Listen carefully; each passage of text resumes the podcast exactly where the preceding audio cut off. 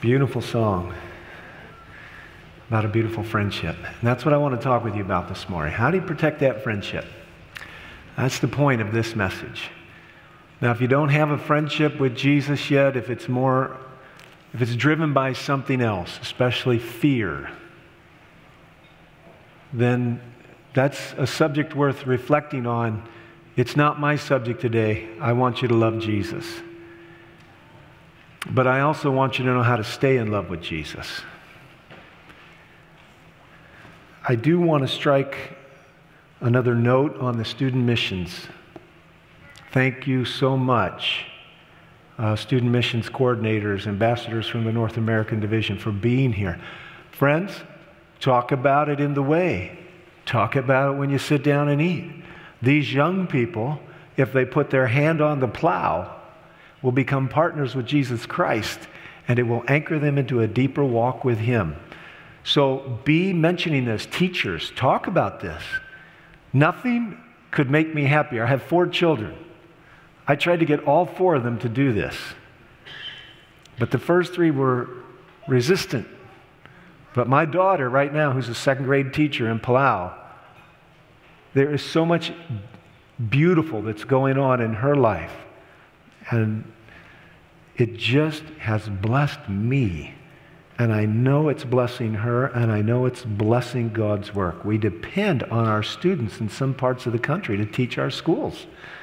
So I'm, I'm begging you. Let God show you what He wants to do with your life. Talk to your kids, your grandkids, your nieces, and your nephews. Hold it up before them. Pray. And may God use them. And then the other thing I want to mention before we go into the Word of God is that we had a wonderful financial rally at the end of our year. I'm appealing to you, though. I'm not going to preach on it, although I thought about it. But I want to appeal to you. Join with me and so many others in systematic benevolence. Sister Betsy is what they called it. And back in the beginning, I read an interesting quote this week. Back in the beginning, before we formed an organization, some people were saying, if you form an organization, you'll be Babylon. And James White said, We've got Babylon already. We need to get out of Babylon. In other words, the disorganization was terrible. I want to tell you how wonderful it is when God's church is not reduced to begging for money. The Satan that, that is against us does not want our churches well armed, well armored, well ready to strike and expand the kingdom of God with volunteer spirit, with volunteer effort, and with financial resources. So, what does systematic benevolence mean? It's returning an offering like you return tithe. So, the tithe is God's. It's not even yours to keep. It's not a question mark. How much you give as an offering is up to you. What the church has thrived on through the years is when we take a portion, 3 to 5%, and return it to the local church, 1 to 2% to the conference, Michigan Advanced Partners, and 1 to 2% to the world budget. Friends, take a tithe envelope home with you, look at it, and join in the legions of faithful Seventh day Adventists who have expanded this message around the globe. So much more to do, but they've done it because there is a revenue stream of willing offerings from willing hearts. Let's not find ourselves next October looking to make up so much lost revenue. So I'm appealing to you take a tithe envelope, stick it in your Bible. I will be talking with you about it and calling for a decision somewhere down the road. But this morning, a little interaction. Let's pray. Lord, we've gathered in your house. We are here because you've reached out to us and we've responded.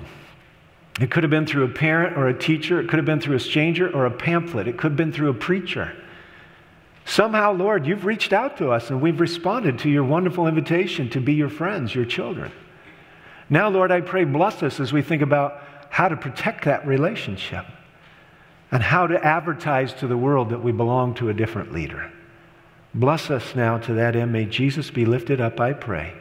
In Jesus' name, amen.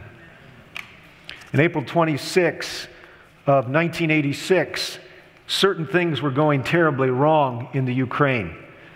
There was a nuclear reactor with four reactors under four different roofs. We know it as Chernobyl. It would come to be the worst nuclear accident in the history of man. Fukushima in Japan, not too far behind it. This sermon will be a little bit different, maybe a lot different than the last sermon, because I had so many people talk to me between first and second services. What happened was, was that uh, there was a delay in the enactment of a test in the reactor. Reactor number four, I believe it was. Maybe it was number three, I'm not sure. But as they waited 10 hours to power the reactor down, a different crew came on board. And unfortunately, that crew was not as prepared for the practice session. And when things got out of control, they got way out of control. There was an explosion. In the city surrounding Chernobyl, where you had a disproportionate level of well educated and better funded families, the children were playing in what looked like snow falling from the sky. The only problem was it was deadly radioactive ash from the reactor itself. If you've seen the documentary on Chernobyl, you know that they sought to cover it up hour after hour after hour. What I learned in between church services, one of our engineers who works in one of our local nuclear power plants told me it was as if the illustration was more tailor made for me than I knew. And that is that there were standards in Chernobyl that none of the uh, rest of the reactors in the Soviet Union were willing to go against. But in Chernobyl, they abandoned the standards that would protect the, the, the testing they were doing. And when they abandoned those standards, things got out of control. It is a sad thing to think that not only did so many people lose their lives or their quality of life, as information was withheld from them, it's, it's a phenomena in which we see a perfect spiritual shadow or window or metaphor, as Satan himself would seek to keep back from us the information that would protect our joy and our freedom. And instead of our children playing in the nuclear reactive ash in the Ukraine, we find instead today our children living inside a culture in which an experiment has gone terribly wrong. And the experiment is a social one. The standards have been abandoned. And what we're seeing now is a meltdown. And so many of our young people are being picked off as the information from this generation long experiment is just slowly coming to the surface. Long after mental appetites have been calibrated for idol worship and social self destruction. This morning, friends, I want to talk with you about how to save your children and yourself from a wicked world. And along the way, we're going to realize that salvation and standards are not opposites, they actually come together quite closely. I want to talk to you in the beginning about weddings. I've had my chance to do a whole lot more weddings than most people. I've done a lot of premarital counseling. And there's one thing I want you to know all of the people that I've had a chance to preside over, and probably all of the people whose weddings I've gone to, I don't think there was one of them who actually intended to get a divorce. But I want to tell you, I've dealt with people through the years when something's gone wrong in the relationship. What went wrong was this. Oh, yes, some marriages come apart with no help from the outside, but there are so many for whom the outside has an alluring attraction and those two people could sit in my office. And as they sat there, I would hear the most abominable lies. And by the way, I had at least two people testify to this illustration between services. I wouldn't need any. I have my own history, my own experience of dealing with individuals. But it's, it's terrible when you get two people that have been married for a long time and the marriage is coming undone. But there's worse than that. It's worse when these two people will sit there and one person who had no intention in the beginning of destroying the union, but has been allured into a relationship that started out so benign, a little extra time over a cup of water, a little extra time at that sales call, a little extra time before or after the job, just a little bit too much casual interrelating, and slowly the human heart begins an attachment for that which is illicit, which, by the way, there is a natural bent for anyway. And to see two people in that situation, it's bad enough to know that somebody's heart is being wrong on this side of the journey, but the lies go so much before that. One person in that situation will sit there and they will say these terrible words I don't love you. But you know the worst words they'll say? I never loved you. These are some of the most painful words that can ever be said to somebody. And as one person was sharing with me at the end of their Sabbath school class, and I with them, it's not just that a human heart can grow cold to another, it's that it gets colder and colder and colder until it's stone hard. Friends, I don't know of anybody that's gone down into a watery grave who has said to themselves, This will be temporary. I'm only doing this for the moment. But I've known many who have slowly found themselves wandering away from their first love to Jesus. So this morning, I want you to know something. Christian, Christian congregations and societies have always done well with a culture as long as the culture was persecuting them. But as soon as the culture becomes their friend and the culture begins to drift and the collective voice of the churches is no longer the conscience of the culture, the church itself starts cozying up with the world. And when this happens, we should not be surprised that affection for Christ, affection for the church, affection for Christian parents, it all withers on the vine and dies. And it doesn't just happen without an understanding. There are laws that govern these relationships and laws that govern our sense of oneness to Christ. Now, I don't want to go any farther in this message without saying this.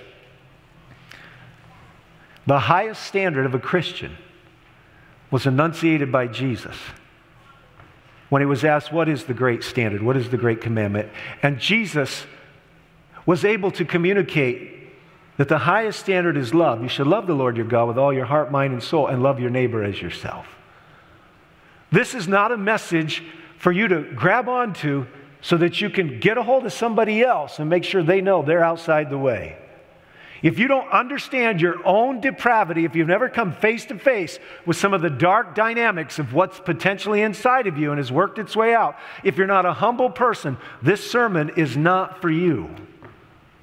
But if along the way you've come face to face with the fact that you wonder how in the world Jesus could save me, how in the world could Jesus reach out to me and redeem me again and again, then this message is for you. But you need to know something. The devil wants to take away the ones you love, and he wants to take away their love for Jesus. And along the way, if their love for you can be kicked to the curb, that's just fine too.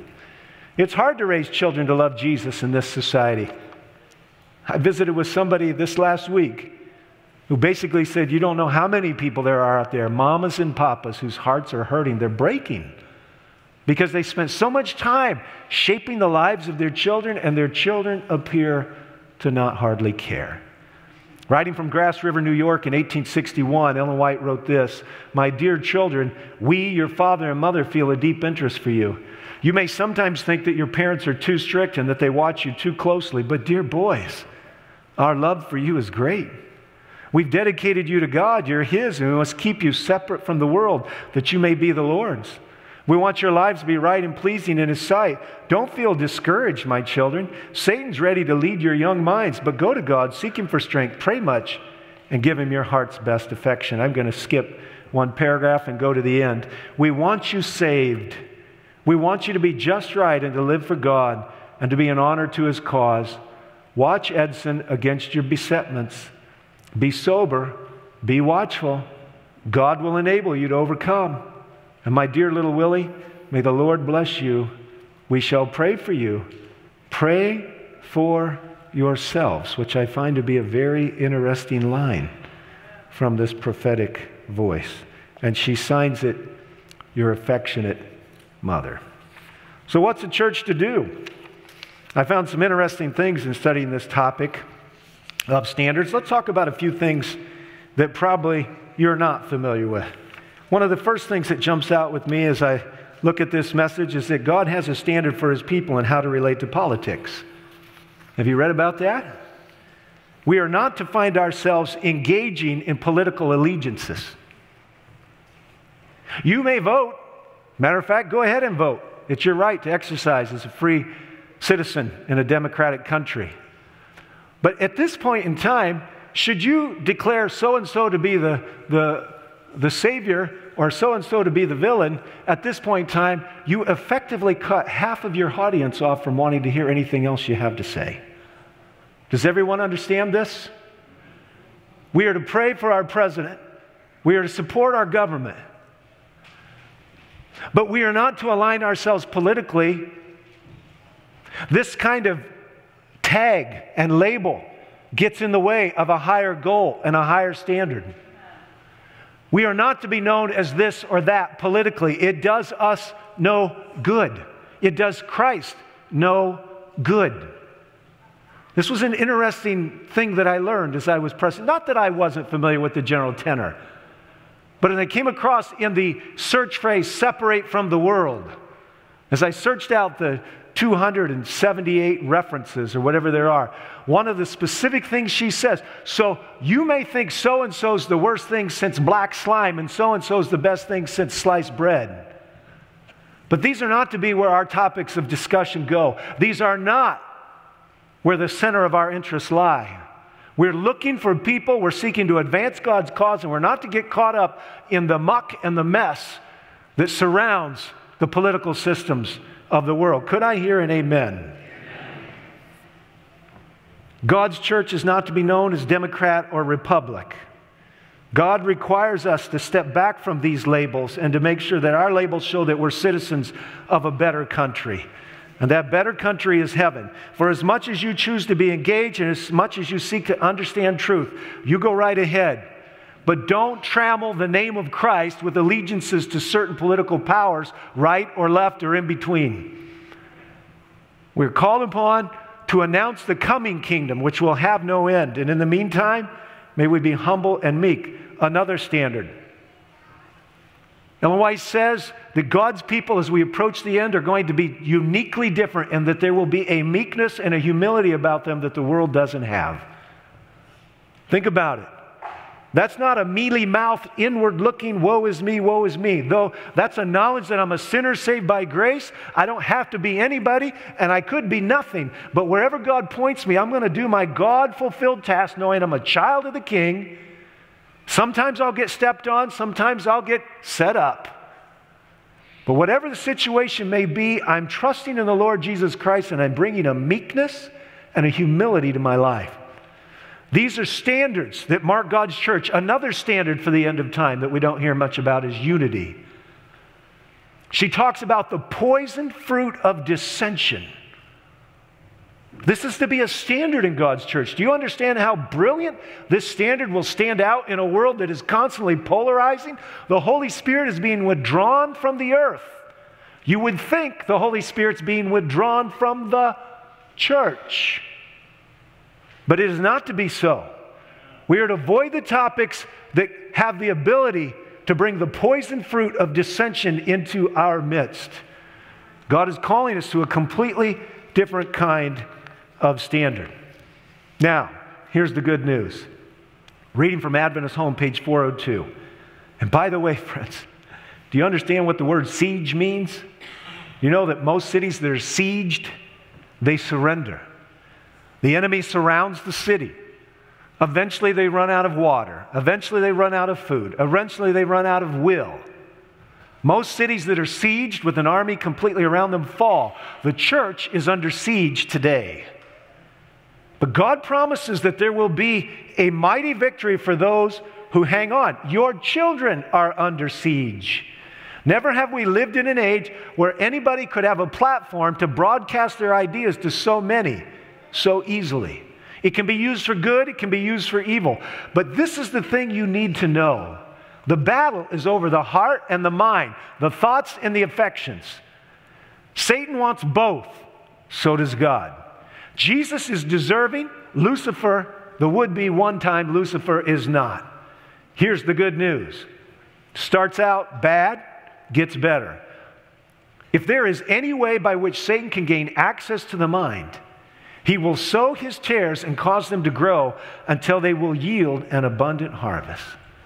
But here's the good news in no case can Satan obtain dominion over the thoughts, words, and actions.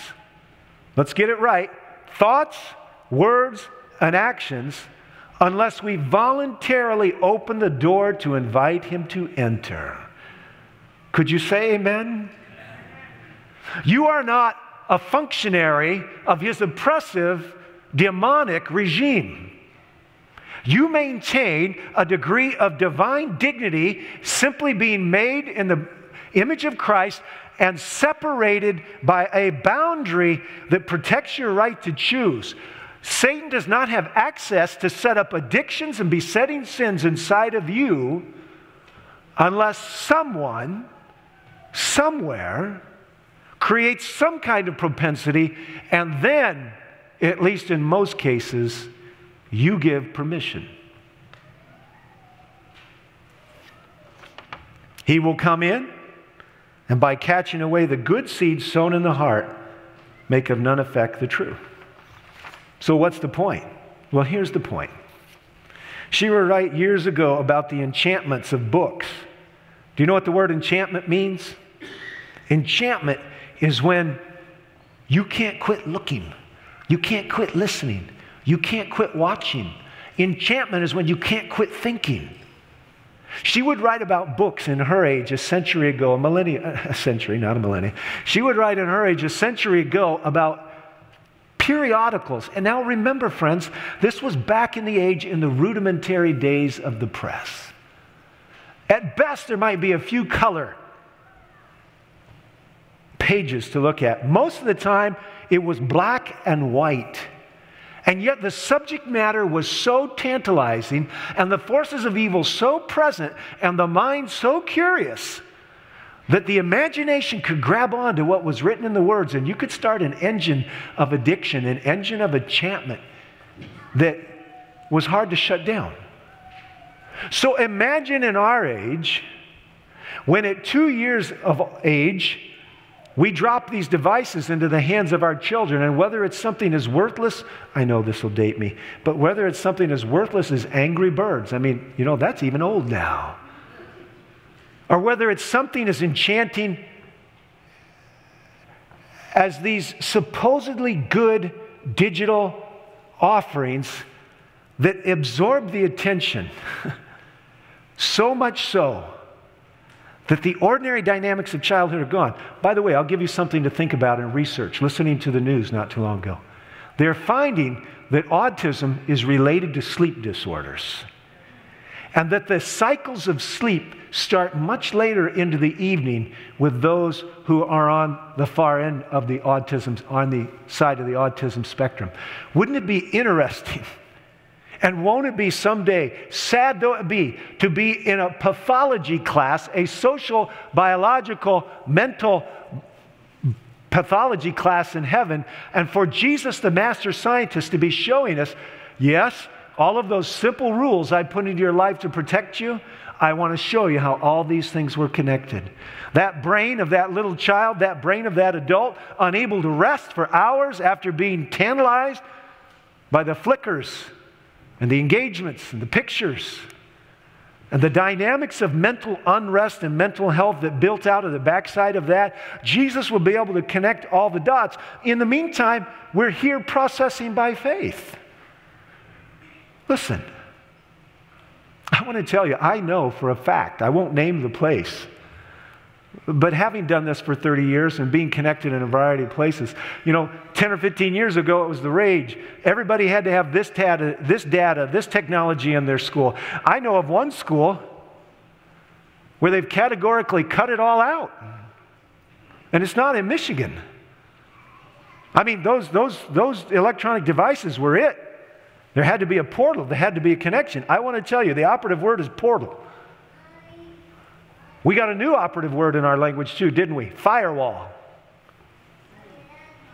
I want you to understand when we put in the hands of our children a key which opens the door to things they're not prepared to understand, it's as if we're saying to Satan, You want the key to my child's mind? Here it is. I'm going to give it to you.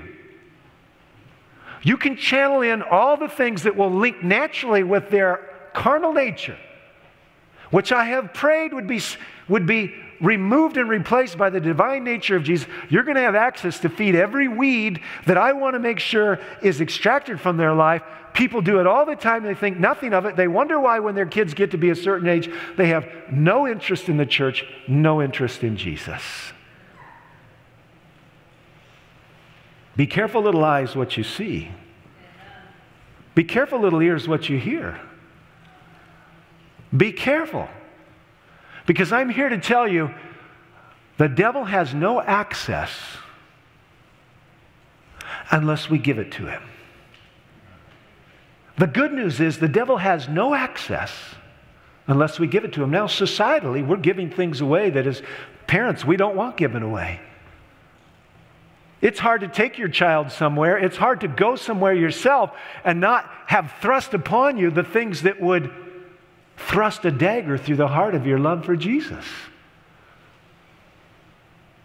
So maybe the issue isn't so much that we need to deliver ourselves from the legalistic rigors of standards that were in the way, but maybe we need to come back to loving Jesus and then figuring out if those standards were actually there to protect the love. My wife doesn't have any problem with the standards that put reasonable boundaries on my relating to the opposite sex, and I don't have any against her. If I had no boundaries, she'd have a right to have something against me. If she had no boundaries, I'd have a right to have something against her. We didn't get married almost 35 years ago just so that we could watch it slowly unravel. And we certainly didn't get married so that someone else could later hold the hand that we held at the altar. It's not a standard that's going to save me. It's a standard that could protect me if I wanted to be protected. No standard is going to substitute for the love that I have for her. But no love is up to the constant assault of all kinds of experiences without a standard. And the Christian experience is no different. So, why is it that we've become so confident on expressing the grace that forgives, but we've not thought much about the grace that protects, the grace that provides victory and a little margin to think? The scripture is very clear that Christ has brought us this tremendous gift, and that at the reception of the gift, we are now to live differently than we lived before. Part of it is evidence of what's happened, and part of it is protection for what's happened. And when you don't have the evidence or the protection, you probably have whitewashed sepulchrism, Seventh day Adventism. And woe be unto you if that's all you have.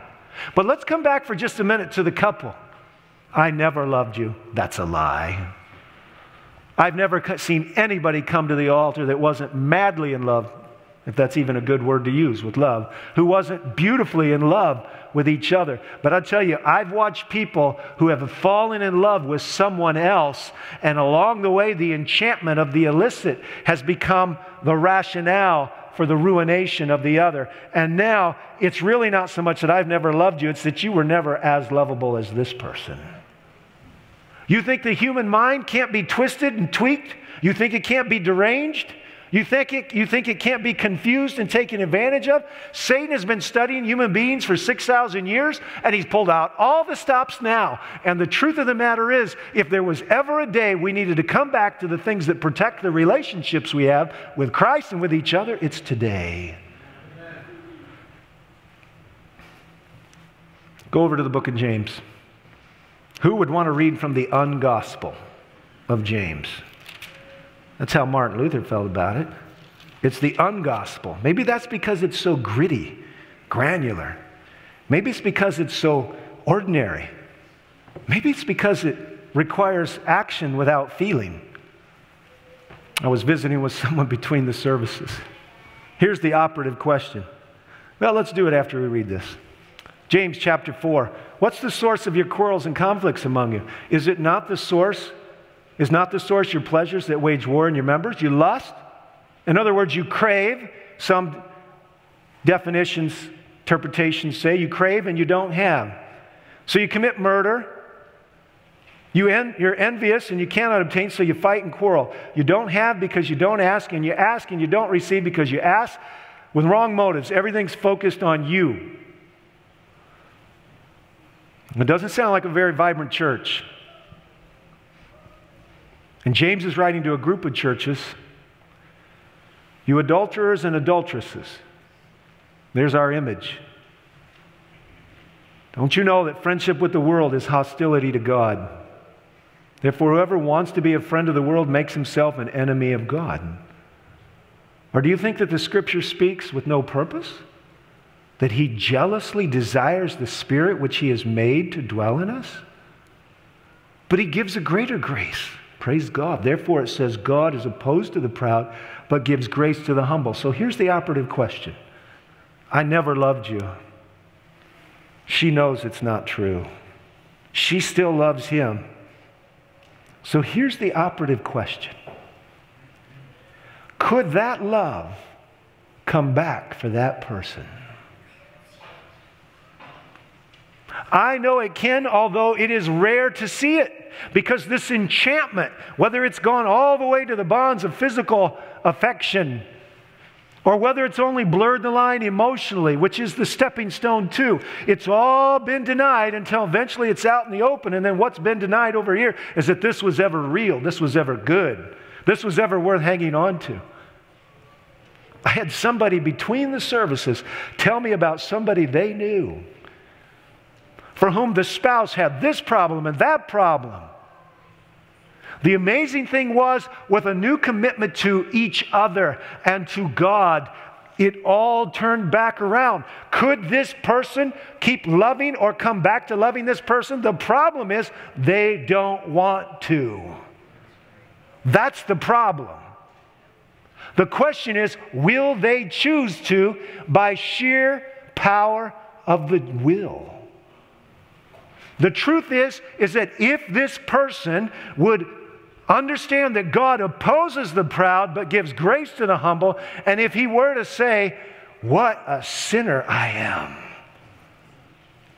And if he would confess his wrong to elicit third party alien bond, and if he would confess his wrong to only legitimate bond, if he would go beyond drawing new lines, new standards, and he would actually choose to intensify his actions as they were when he was courting, he would find that that which he had trampled on could be brought back to life by the chief heavenly horticulturist, Jesus Christ, and the fruit of love and the plant of love could and would grow again.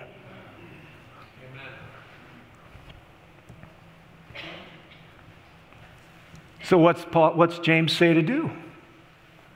Very interesting line. Submit therefore to God, resist the devil. That's where the hard part is. I don't want to be in rebellion against God, but maybe what I'm doing is not wrong. Uh, somebody thinks it is. My parents thought it was. The pastors thought it might be. The problem with sin, and it works exactly this way, and the problem with standards, I mean, the devil has really pulled off an almost complete, amazing spiritual coup. He took the things, he's done two things. Number one, he found a way to start robbing our love for God by loving the world. And then he took a whole generation. Some of you, at, I, I, actually have a measure of, a true measure of sorrow for some of you, because some of you, my parents' generation especially, you were caught in between, you were caught, you were being drug along some of you were actually in our institutions where the love was dying off, but the rules were remaining exactly like this. They weren't dying off. And the, the disciplinary touches and the encounters that people had left an exceptionally poor taste. In other words, the standards were still the club, they were still the lever to wield control, but the absence of genuine redemptive interest appeared to be gone. Now, by the way, a rebel can't see redemptive interest anyway, so keep that in mind. But even in the places where people were sincere and sensitive hearted and got themselves into bad situations, without the love, the standards actually become the chokehold. But let's go a generation beyond that now because we've now seen a couple generations come on the scene, and the truth of the matter is, the devil has been able not only to shoot a dagger into the heart of the corporate church with love for the world, but now he comes along and he says, through the testimony of all those people who didn't sense the love but got the standard, the standards were the problem. Those rules. And so now here we are struggling to recapture our first love and struggling to know how to protect it lest we become bleeding heart legalists and we go back to what actually was a standard to protect your relationship but go farther than that go all the way back to the love relationship that it was designed to protect hear me there are some of you that use Sabbath like it's a vacation day, and you start your vacations on it, and you end your vacations on it. And when you're on vacation, you never darken the door of a church. There's some of you who use the Sabbath as a way to oppress those who don't have the liberty of getting it off, but they're going to make and do things for you and wash your dishes and all this and that. There are some of you for whom the Sabbath is nothing more than a wonderful way to recharge so you can go back in there and build your nest egg or build your security or build your significance. The Sabbath and the, the standards that were designed to protect it convict us when we're wrong and save us when we humble ourselves before the Lord and submit to the legitimacy of their protecting power. Let's talk about dress. I, man, I read something interesting. I'm just going to read it to you.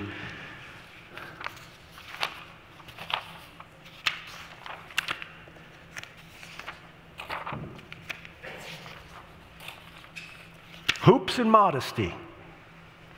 You say, Pastor, this should be a safe discussion. Nobody wear hoops anymore. oh dear is right. Hang on. Sabbath keepers who profess to be God's chosen peculiar people should discard hoops. Now, if I, if I wanted to be funny,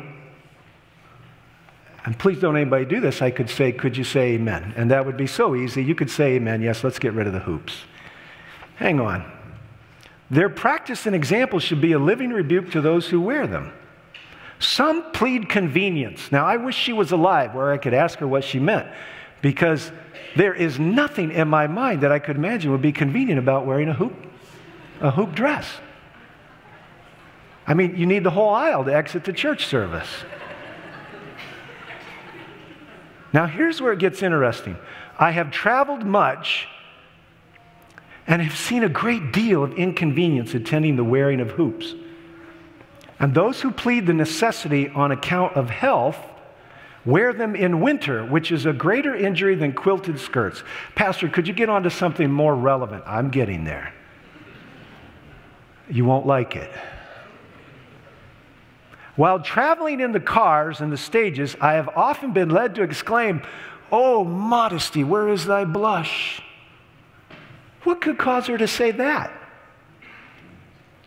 I have often seen large companies crowding into the cars and in order to make a headway, the hoops had to be raised and placed into a shape which was indecent.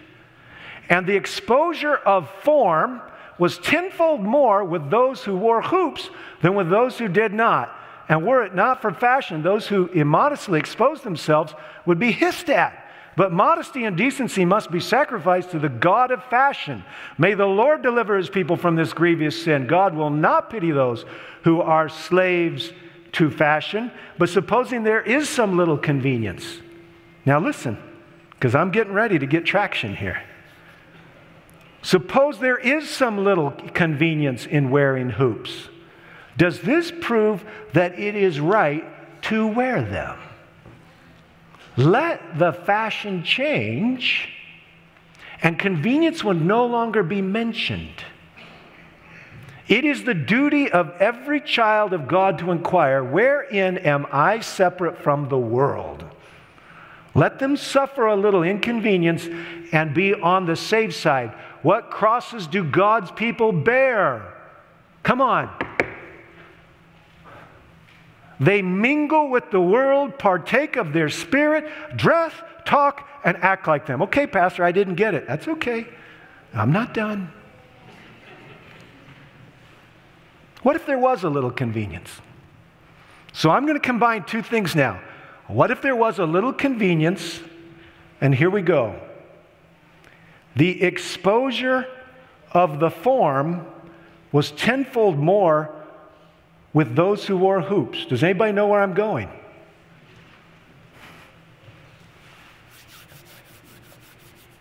It'd be better if a woman was preaching this sermon, maybe. It's for men and women.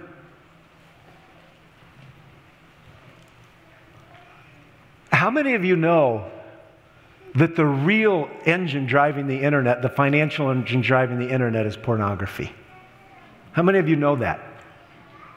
The greatest source of revenue coming out of the internet is pornography.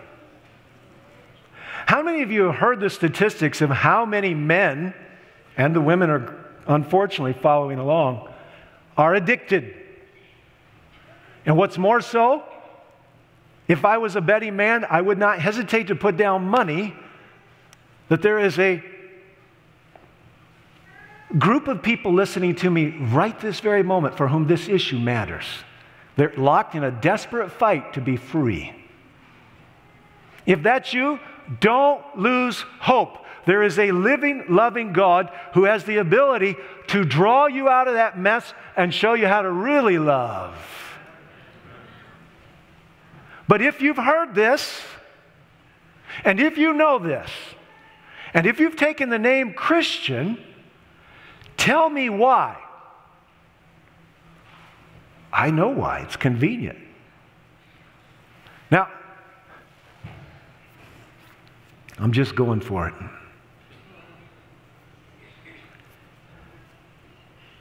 We are so liberated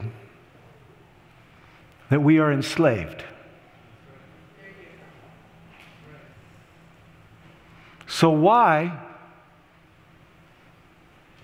The is already here. It was convenient to wear the hoops.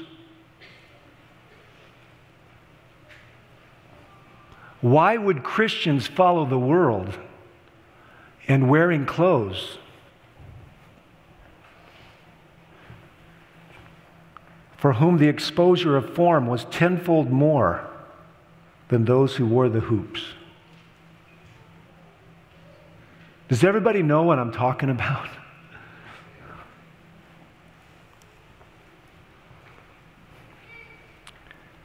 If you need to exercise, we believe in it. But it is not right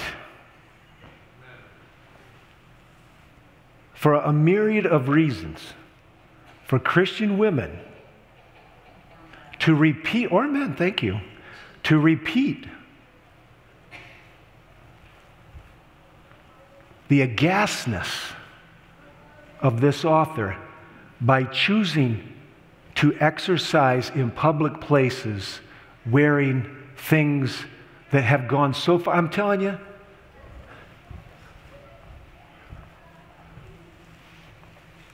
please, for God's sake, if it was for nothing more than that man or woman who wanted to be free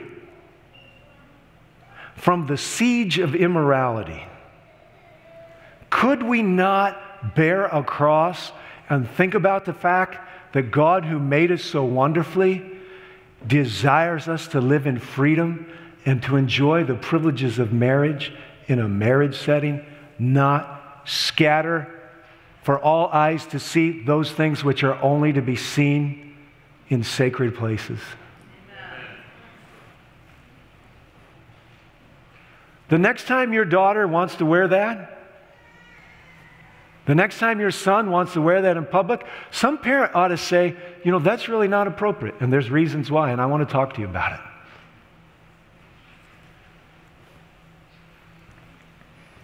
You see, the snow is falling around us. The ash of a society that's imploding is falling on around us, and we're playing in it, thinking that it's innocent and it's benign. And the real problem is the people who have the problem. Let's say for a minute it was. Let's say the real problem is in the person who got himself addicted to pornography. God forbid that every time he started to run, or she, she had to stumble over you.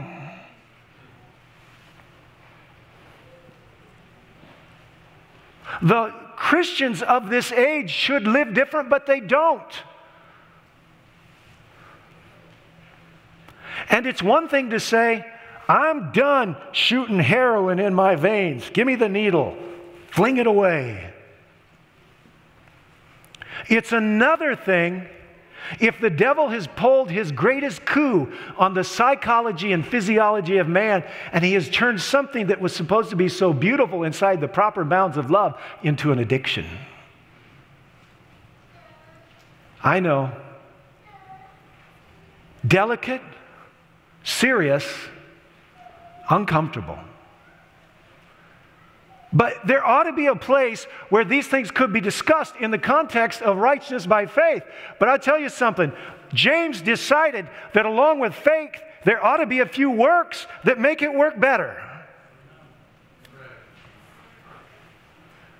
So, for the sake of the Christian brother, weak or strong, and for the sake of the glory of God, and for the sake of yourself, stop and think about some of these things. What are we watching tomorrow? Many are going to sit there and they're going to watch. And while the actual activity itself could be discussed as legitimate or illegitimate, what comes on in those $5 million 30 second spots will often be an affront to Christian values. And I know we've got machines to bleep out the words and all kinds of things like that. But I want to tell you something. The world will be there making obeisance, and this is why they can charge that kind of money. Our affections are on things that get in the way of affection for God. What do we listen to? Well, I drive between here and Grand Rapids fairly often. And of course, Grand Rapids is, is the home of a very conservative church, at least in theory and history. But if I were to tune, as I often do, from a rock and roll station to the Christian stations, and I could not easily discern the words, there would be nothing different about the music. It has not always been so.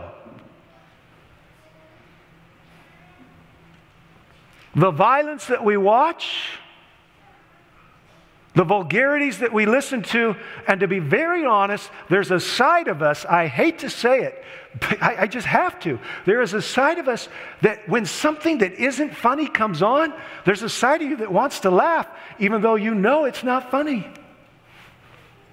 Why are we letting the devil lay siege to us like this?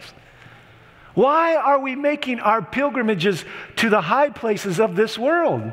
Why are we putting the key in the hands? Since the devil can't control my thoughts and take over my mind unless I let him, why should I let him? And there are some of us who, who found ourselves letting him without knowing better, and we've spent the rest of our lives trying to take the key back, and it's hard.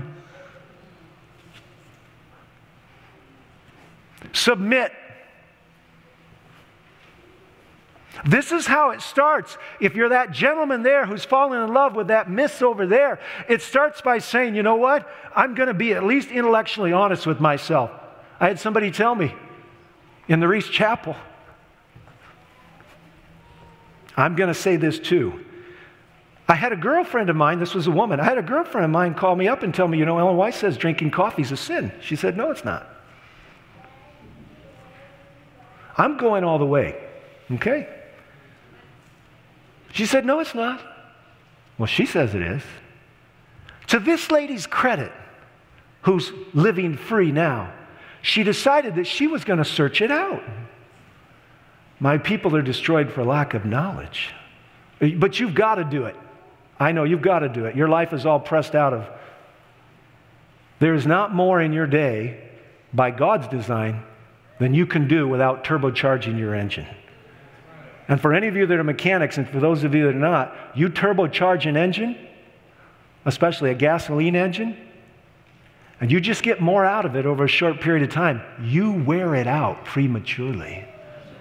If you've ever read about vital force or life force in the writings of Ellen White, is there anybody here that wants to sign up to live 10 years, 10 years fewer than God designed for you? Raise your hand.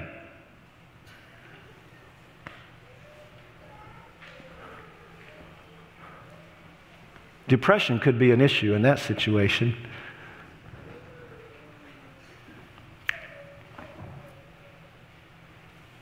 How about evil speaking and evil thinking? That's a standard.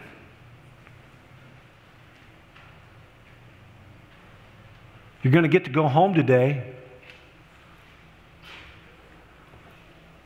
And you only to go home like this deflection posture. What a lousy sermon. Who does he think he is? Or you can go home like this Lord, lead me all the way. Now, there's an argument going on in the Seventh day Adventist church right now. There's lots of them. Unfortunately, it's the poison fruit of dissension. But I'm going to tell you what one of them is. One of the arguments going on in this church right now is whether or not the people that come to see Jesus will have left these things behind.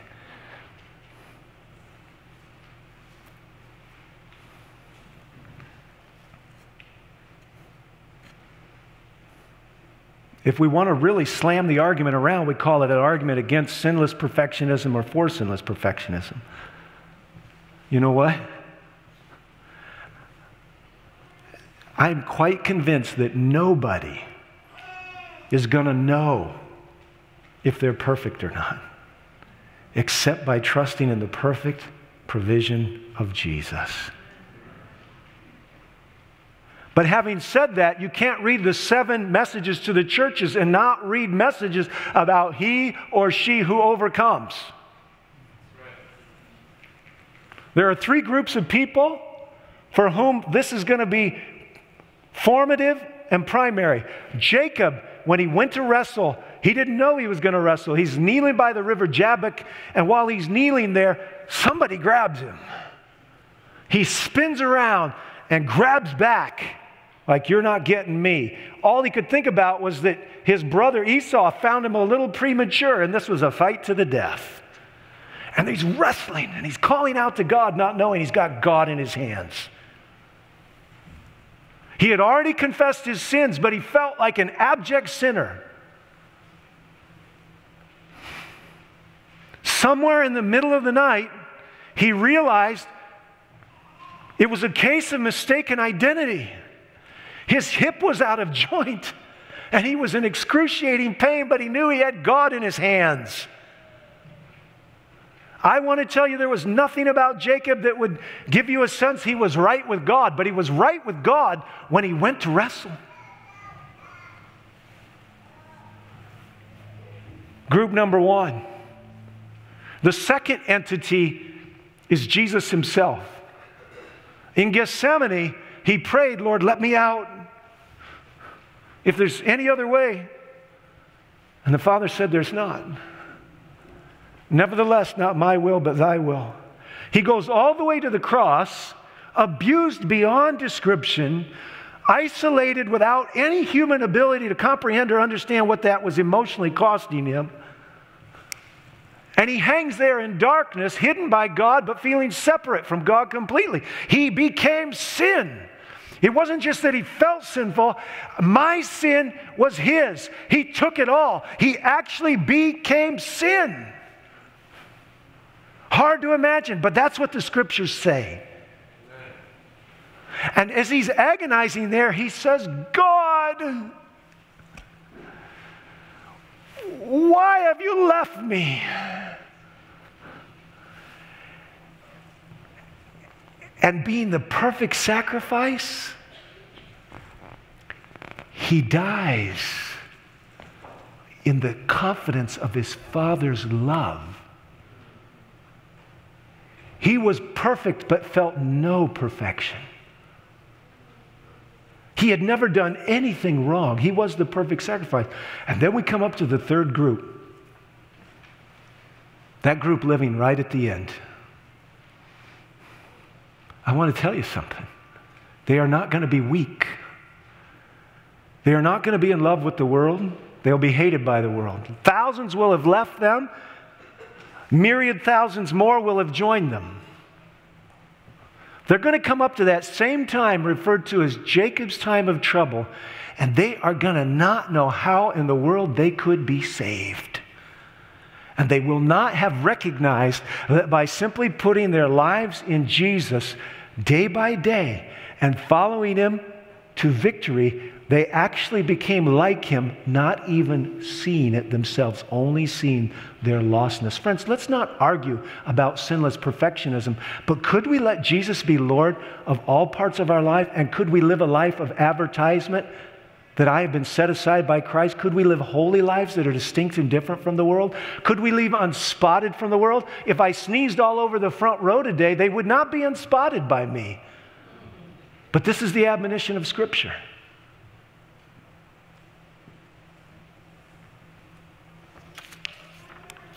I had said I wasn't going to talk about this to people who knew about it. Probably most of you know about it already anyway.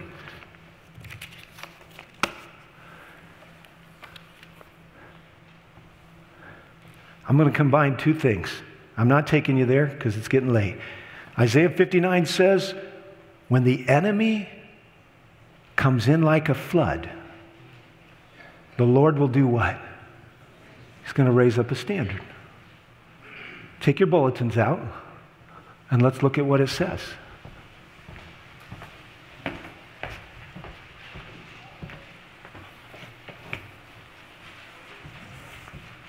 This is a standard. Stephen Crane wrote a book called The Red Badge of Courage. It was about a man who got afraid and ran away, but he came back. Look at this. What does it mean, submit to God, resist the devil, and he will flee from you? I love this from the Review and Herald, 1907. Let us strive to overcome. To him that overcometh will I grant to sit with me in my throne, even as I also overcame. There we are, back at the language. And I'm set down with my Father in his throne. Let us overcome the hasty words which mar the happiness and peace of mind about those of those about us. Let us overcome the impetuous tempers. These are all standards. Let us be kind and patient, accommodating, pleasant, thinking evil of no one. If we resist the devil, he will flee from us. Oh, verbal biblical language.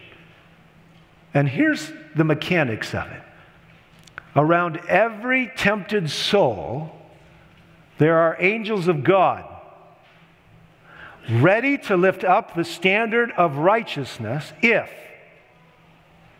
if the tempted one will only show a spirit of what? So let's get this right. The flakes of contamination are falling as our society implodes in its, its, its short term setting aside of the standards of protection for civilization and for holiness. If righteousness exalted a nation, but sin is a reproach, we're in a very reproachful moment. And of course, the worst people on the face of the planet are the Christians because they call out right and wrong. But if I get this right, when the devil comes to get me, all I need to do is say, Lord, you know how I feel about this. There's a side of me, he knows he's not here without some traction. He's picked out the, the precious poisoned fruit to offer me, but I like how it tastes. God says, Would you choose to acknowledge that this is wrong and submit to me? As soon as I say, Lord, help me, I don't have the desire, I don't have the power, but I've got the will. There's an angel nearby that says, Raise the colors. There's a battle about to go on right here. The angels of heaven rally to the spot of the conflict, and the battle is no longer mine. I'm in it, but it's now Christ and his holy ambassadors that are setting me free. And it's pretty rugged sometimes because at any point in the time I say, change my mind, Satan wrings his hands in joy and says, All right, we'll take the ground again. There is a day coming when the Holy Spirit will be completely removed from this earth. The enemy is going to come in like a flood. And that's not just no buying, no selling, it'll be no breathing. At that moment in time, the vengeance of Christ for his abused children is going to have met. The cup will be full. And when the enemy comes in to wipe every visage of similarity to Christ off the face of the globe, when the temptation to cave is so great because we're tired, we're cold, we're alone, we've battled our fears, we might be hungry, I don't know what it'll be. Jesus says, when the enemy comes in like a flood, and by the way, friends, the dams are breaking even now. Christ Himself will come down into the battle and He will declare game over. In the meantime, we have to declare game on.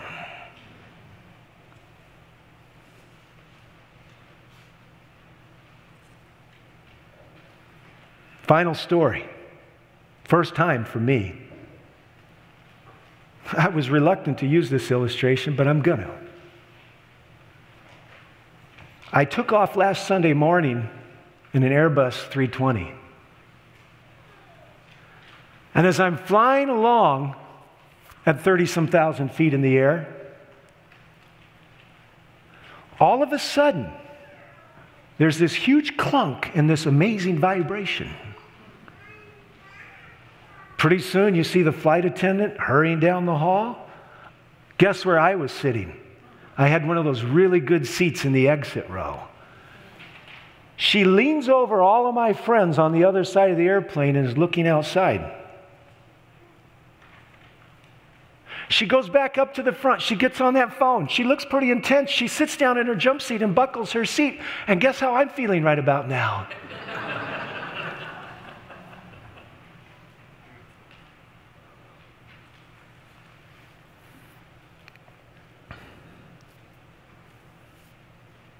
It's not long until the pilot comes on and he says, Friends, we've lost an engine.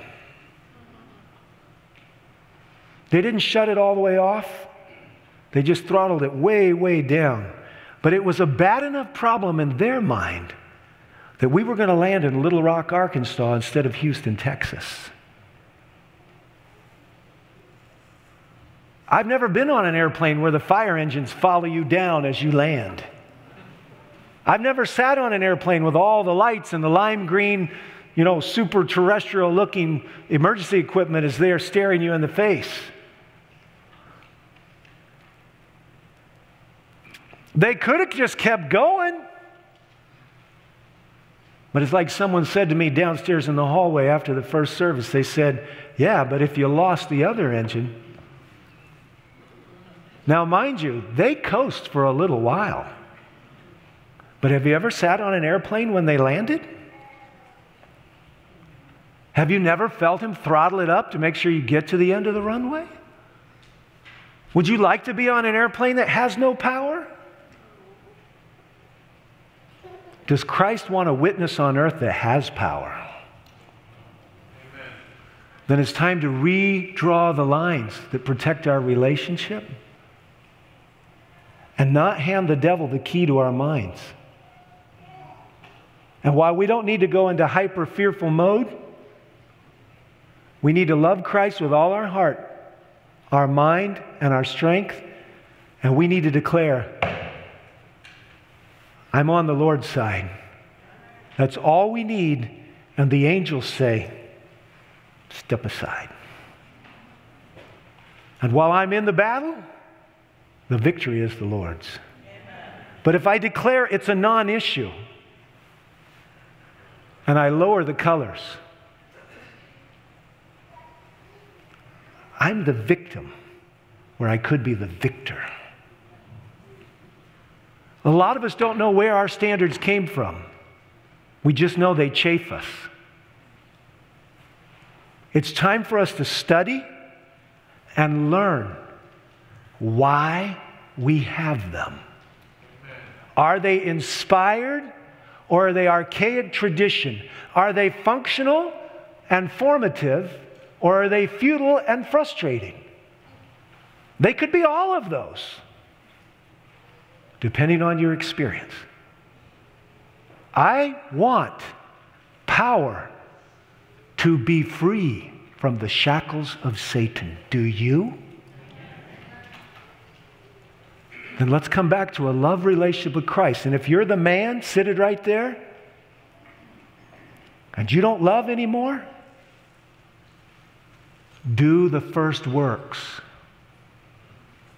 and seek the Lord of love, and He will bring life back to that which was crusty and cold and dark and tomb like. Friends, at the risk of being completely misunderstood, I want you to understand that doing is becoming and form and function protect essence. You're watching things you shouldn't watch. You're sometimes watching them when you should be here praying. You don't want to be here because you've fallen in love with that. Your money is given grudgingly at times because you really would rather spend it doing this. All of these things are a hurt to God and an offense to heaven. It's time for us to return to the first works and seek out the old paths, as Jeremiah said. And I'm appealing to you today to simply say, Jesus, I want to do what's right. At least I'm willing. Make me want to. Give me joy. Teach me to love you. And may I be a walking advertisement to the world about how much I love you.